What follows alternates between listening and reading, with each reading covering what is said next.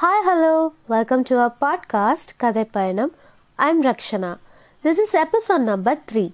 In the last episode, the chapter 1, Adi Tirunal, has been over. In this episode, I'm going to tell you the second chapter of Ponniyin Selvan, Alvar Adiyan Nambi. Alvar Adiyan Nambi. It sounds like a name.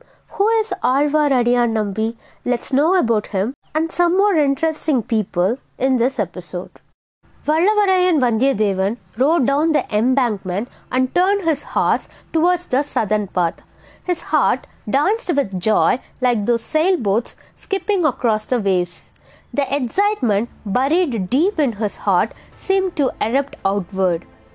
His intuition said that he was going to meet adventures experienced by none in one lifetime. What joyous delight even as I approached the Chola kingdom!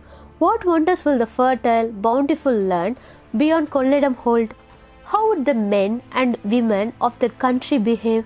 How many rivers, how many reservoirs, how many clear streams, how wondrous would be the river Ponni. Ponni is the name of the river Kaveri, prized in song and epic. How enchanting would be the flower laden Punnai, Konnai, and Kadamba trees on its banks. Would not the wink of the lily and the blue lotus or the blossoming welcome of a red lotus be a pleasant sight? How magnificent would be the spectacular temples erected by these devout Cholas along both banks of the Kaveri.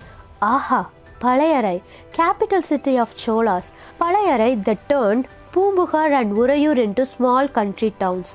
What of its palaces, towering columns, armaments, guardhouses, busy markets, Siva temples of granite, and towering Vishnu temples?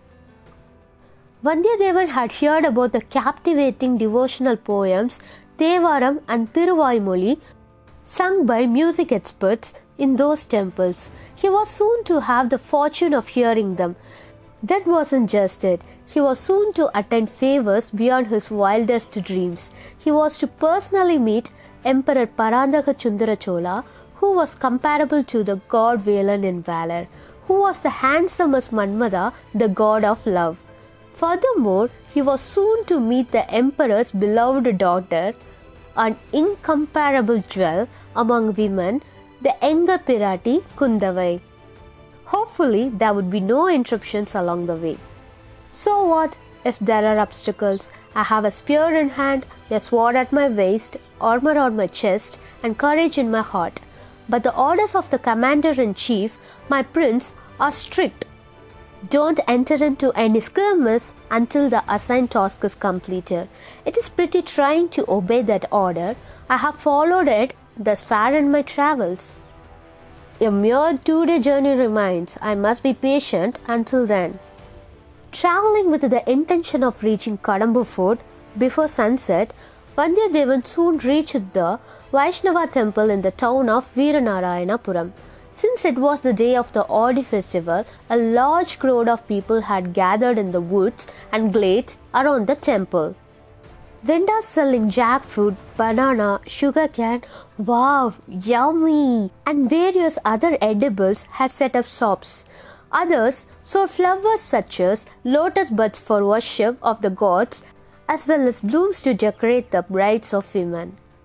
Mounds of tender coconuts, candy, jaggery, betel leaves, pressed rice, and puffed grain were on display for sale. Fun games and other amusements were in progress here and there. Astrologers, expert palm readers, soothsayers, and magicians who cured poison bites. Of this there was no dearth. After all this, Vandiyadevan noticed a large gathering standing aside, and he heard loud noises of argument among people in its middle. An immense urge rose in him to find out what the argument was about. He couldn't control it. Stopping his horse by the roadside near the crowd, he dismounted. Signaling the horse to wait, he parted the crowd and walked right in. It surprised him to find only three persons involved in the debate, even though they were merely three men. The crowd around them periodically cheered their chosen favorites rather loudly. Vandiyadevan realized the cause for this commotion and watched to find out the reason for the argument. One of the debaters seemed to be an exceptional follower of the Vaishnava faith. He wore the sandal paste namam, markings of the sect all over his body. He had styled his hair into a top knot on his forehead. A sword staff was in his hand. His short, squat frame seemed quite strong. The other was a follower of Siva, wearing broad ashen marks on his devout body. The third wore ochre robes and had completely saved all the hair of his head.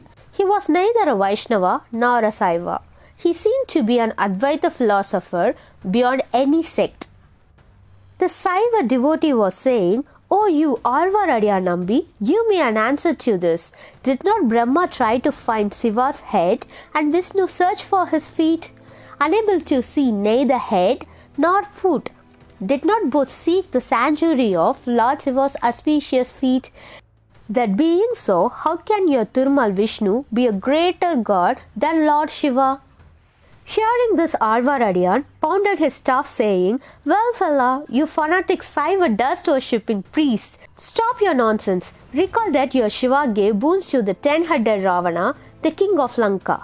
Did not all those boons turn to sawdust when confronted by Sri Rama, an incarnation of our Tirumal Vishnu? When that is so, how can your Shiva be a greater god than our Tirumal? At this, the archer clad monk, who believed in the one supreme being, intervened to say, Why do you both argue wastefully? There is no end to your arguments about Shiva being a bigger god or Vishnu being greater. Only while you are involved in the pagan rituals of devotion will you quarrel about Shiva and Vishnu. The path of knowledge is greater than devotion. Then there is the state of absolute knowing beyond even knowledge. When you reach that state, there is no Shiva and no Vishnu. All existence is the Supreme Being. Do you know what Sri Sankara, the teacher, says in his dissertation on the scriptures? At this point, Alvaradiya Nambi interrupted. Stop it, you fellow.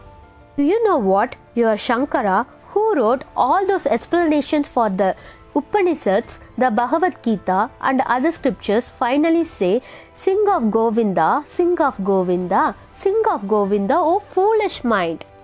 He said it three times. It is to dumb heads like you that he refers when he mentions foolish minds. The crow responded to this with thunderous clapping, mocking laughter, and loud cheers of aha, oho. The monk did not stay quiet. Hey, you with the top knot on the forehead, it is correct that you refer to me as a foolish mind. You hold an ordinary wood stuff in your hands. You are surely a wood brained wastrel. It is surely because of my foolish mind that I have come to talk with a wastrel like you. Oh, sir, this is not an ordinary wood stuff. If neither be, it has the power to break open your shaven head. And saying this, Nambi raised his wood staff as the crowd cheered him. The philosopher interrupted. Dear fellow, stop it. Keep the staff in your own hands. I shall not be angry even if you hit me with your stick. Neither will I dispute with you. That which hits is supreme, that which is hit is also supreme. If you lay hands upon me, it is like hitting your own self. Upon hearing this, Nambi announced, All of you watch. The Supreme is going to serve the Supreme a hollowed hit, a very good hit. I'm going to hit myself with this staff. Swallowing his staff, he moved towards the monk. Oh my god, these guys are making me so laugh. Fine. Watching all this, Vandiyadevan wondered if he should grab the staff from the fellow with the top knot on his forehead and serve him a few smacks from it. However, the monk seemed to have suddenly disappeared. He mingled into the crowd and vanished. At this, the Vaishnava supporters in the crowd cheered even louder. Now, Alvaradiya Nambi turned towards the Saiva devotee. You food dust worshipper, what do you say? Will you continue this debate or would you two run away like the monk? he said. Me? I shall never run like that philosopher spouting mere words. Did you think of me also as your Kannan? He is mentioning about Krishna. Is not your Krishna the same fellow who received beatings from the butter churn because he stole butter from the homes of milkmaids? Before the Shiva worshipper could finish, Nambi interrupted. Why, sir, did not your Shiva carry loads of dirt for the sake of dry pudding and get beaten on his back? Have you forgotten that? Swirling his wooden staff, he approached closer to the Shiva devotee. Alvaradian was a stocky, well built brute. The Shiva devotee was a lean man. The cheering supporters in the crowd were ready to enter the tussle. Vallavarayan Vandiyadevan felt that he must stop this absurd rumpus. He came forward and said, Sirs, why are you arguing? Do you have nothing better to do? If you itch for a fight, why not go to Lanka? There is a big war going on there. Saying, Who is this fellow trying to make peace? Nambi quickly turned towards him. Some people in the crowd liked Vandiyadevan's fearless mien and charming face. Thambi, you tell them. They cheered. Tell these quarrel mongers the truth. We will support you. I will tell the facts I know. There seems to be no quarrel between Lord Shiva and Lord Vishnu Narayana. Those two seems to be quite friendly and pleasant towards each other. Then why are these two men arguing? Hearing these words of Vallavarayan Vandiyadevan, the people snickered. The Shiva devotee commented, This boy seems to be intelligent, but jovial words cannot end the argument. Let him answer this question. Is Lord Shiva a greater god than Vishnu or is he not? Shiva is a great god, so is Thirumal Vishnu. Both are equal. Worship whomever you want. Why quarrel? said Vallavarayan. How can you say that? Where is the proof that Shiva and Vishnu are equal? asked Alvar Alvaradian. Proof? I will give you proof. Last night I had been to Vaikunda, the abode of Vishnu. At the same time, Shiva came visiting. Both were seated on equal thrones. They seemed to be of equal height. Still, to avoid any doubt, I measured their height with my arm. Young man, are you mocking me? roared Alvaradian. Yes, Thambi, yes, tell us more, applauded the crowd. Upon measuring them, I found both to be of exactly the same height. Without stopping at that, I asked both Shiva and Thirumal directly. Do you know what they said? Hari and Shiva are one and the same. Those who don't know this should have their mouths filled with dirt. Saying it, they gave me this fistful of dirt to throw in the mouth of the idiots who quarrel about it. Vandiyadevan opened his fist to show a handful of dirt. He then threw it among them. Upon this, all hell broke loose. The men in the excited crowd started picking up dirt and rubble and began throwing it at each other. Alvaradian also entered the fracas with shouts of idiots, unbelievers, and used the staff. A great disturbance and commotion was about to erupt. Luckily, a stentorian announcement thwarting all this was here nearby. What was the announcement is about? Let's listen about this in the upcoming episode. Thanks for listening and supporting me. Bye bye.